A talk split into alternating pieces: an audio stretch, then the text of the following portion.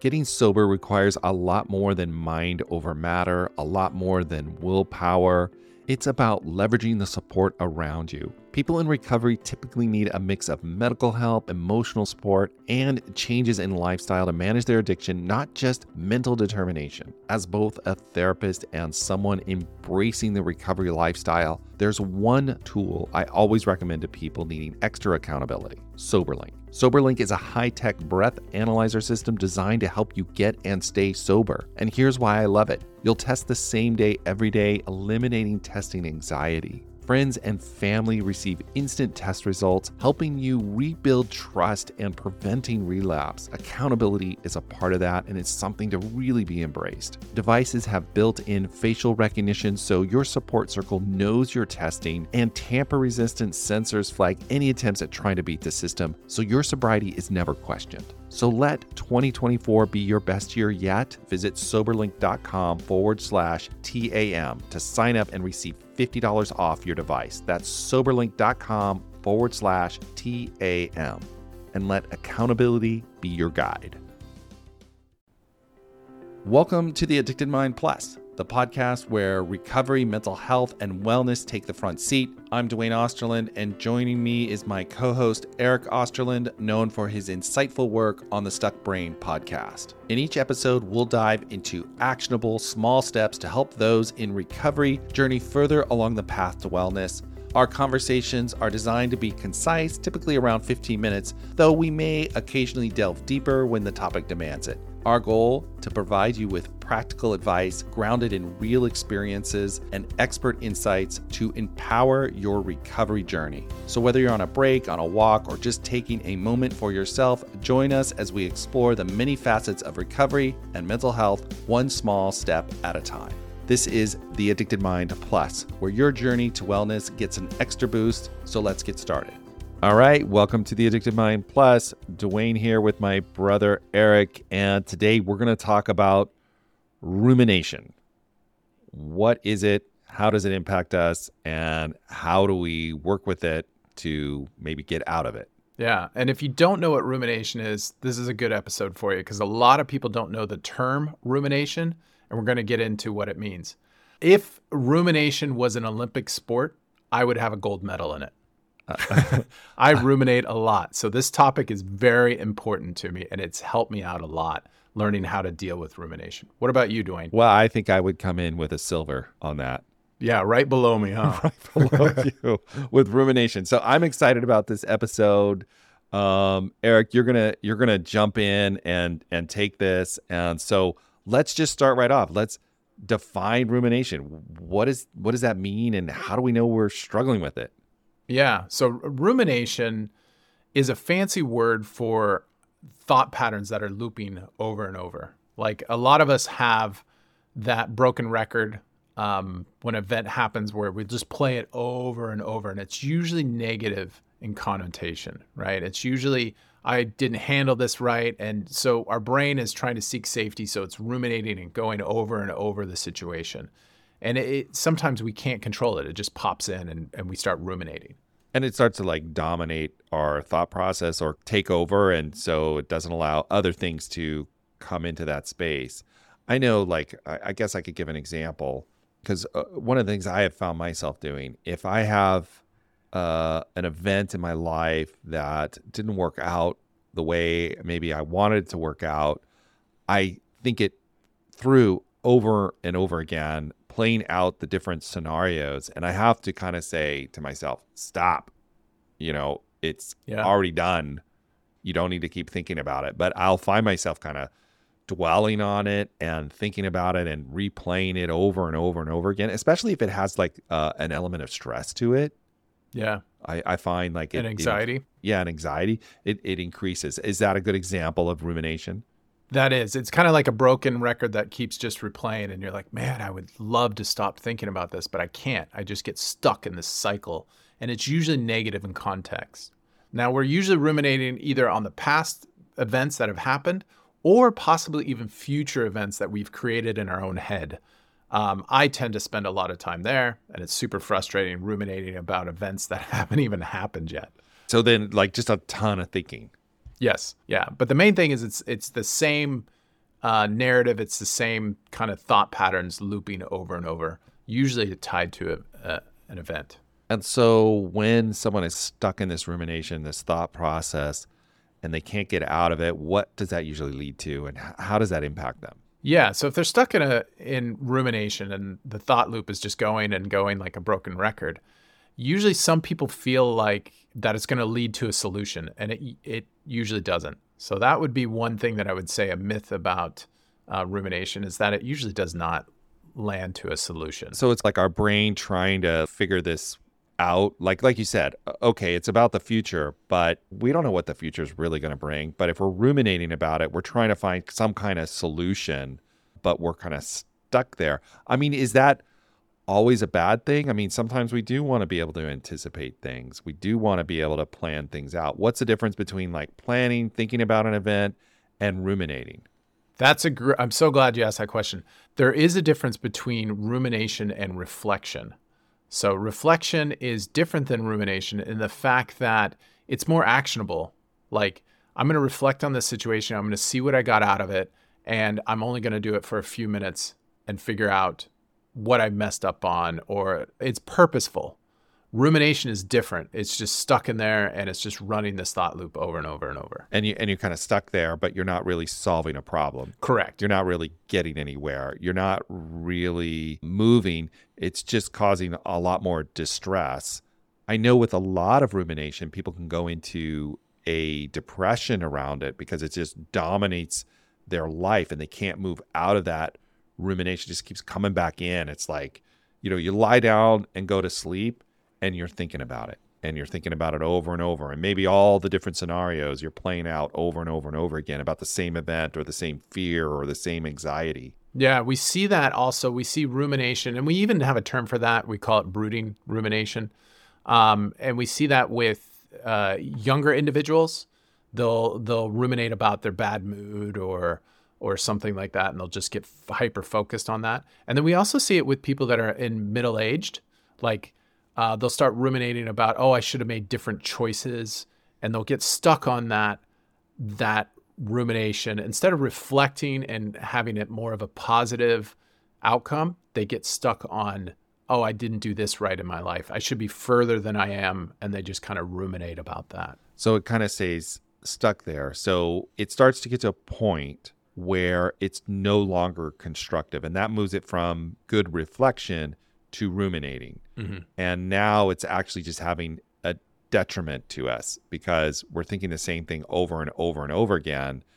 And I, I know in my own life, there's been times when it's like, uh, I've thought out the same solution 30 times. It, it doesn't really change, but I keep thinking about it. And I have to actually tell myself, stop. And I have to go into my mindfulness practice and refocus onto something else because it like kind of grabs you yeah, and it just pulls you in.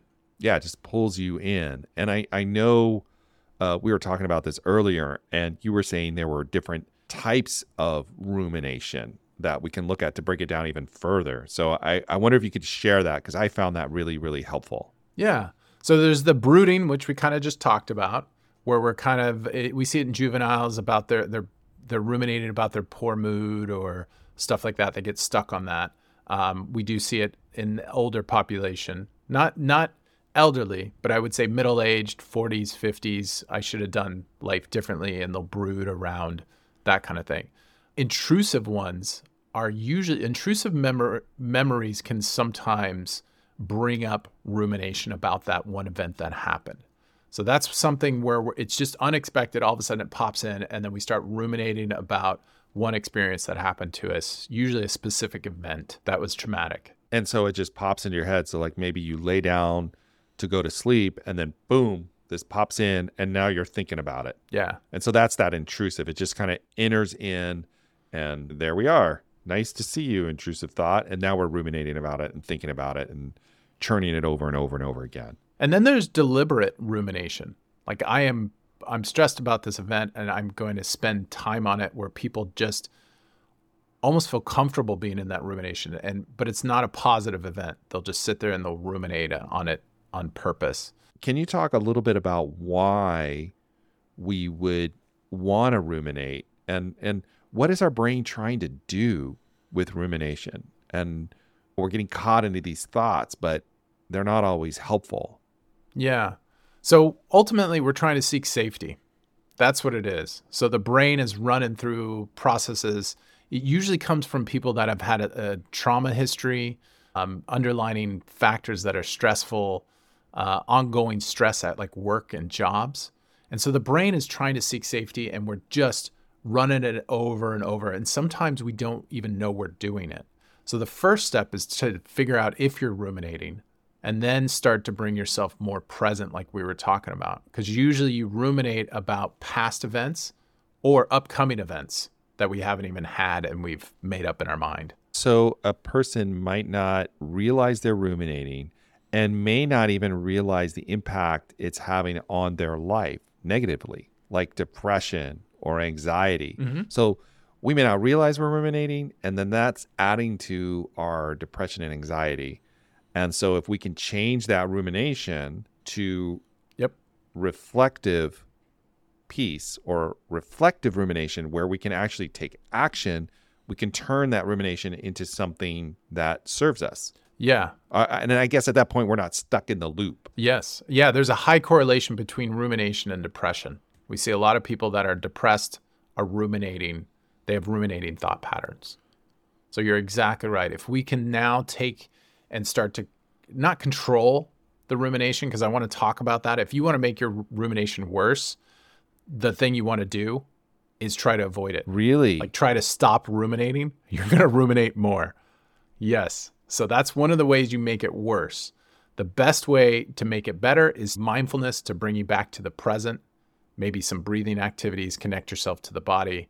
Um, other people use visual techniques, like they'll take the thought and they'll put it on a leaf down the river and let it go, or they'll actually take their hand and they'll put the thought in their hand and then they'll turn their hand upside down and, and let it go that way.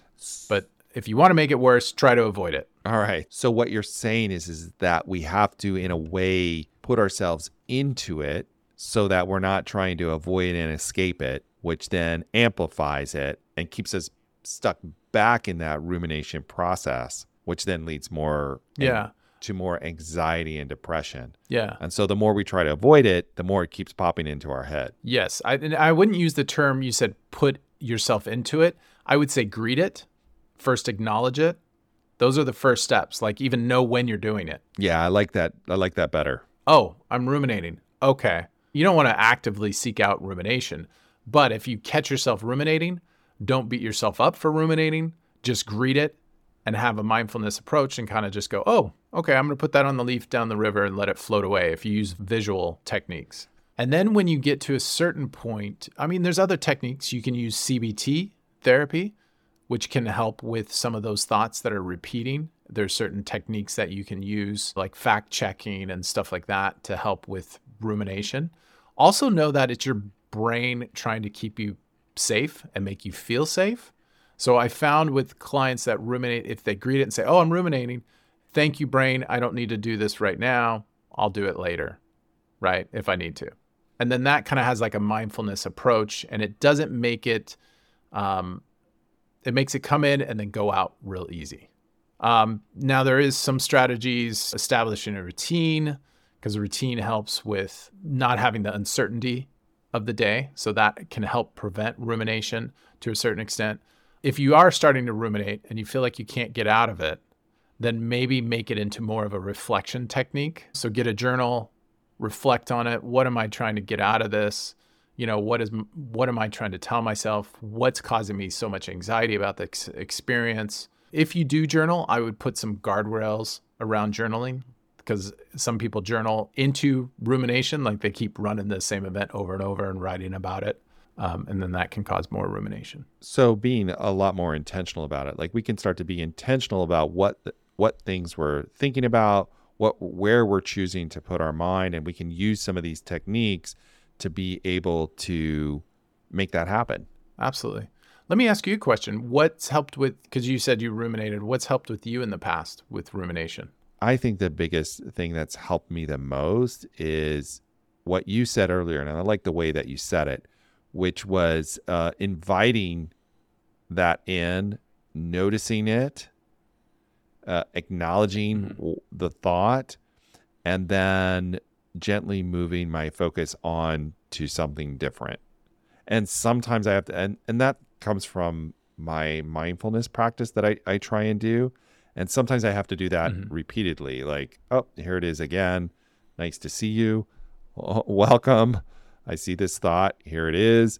And now I'm moving myself back over to this other thing over here. And and doing that continuously uh, over time and Yes. depending I, for me too depending on what it is some things i you know you can ruminate a little bit and then i'm kind of moving off of it and it's done and then other times if it's Yeah. a significant event or really maybe hits me in a core space that'll be a little bit more difficult to do but i found compassionate mindfulness has been the most helpful for me when dealing with rumination and understanding what rumination is and being able to Yeah. uh, talk about the different types of rumination and being able to notice that and then using that as a starting point. But I think there's after that, there's other things that go on, like using some cognitive behavioral therapy to reframe some of these thoughts and Mhm. think about them differently, recognizing, like we talked about last uh, episode, about secondary and primary emotions,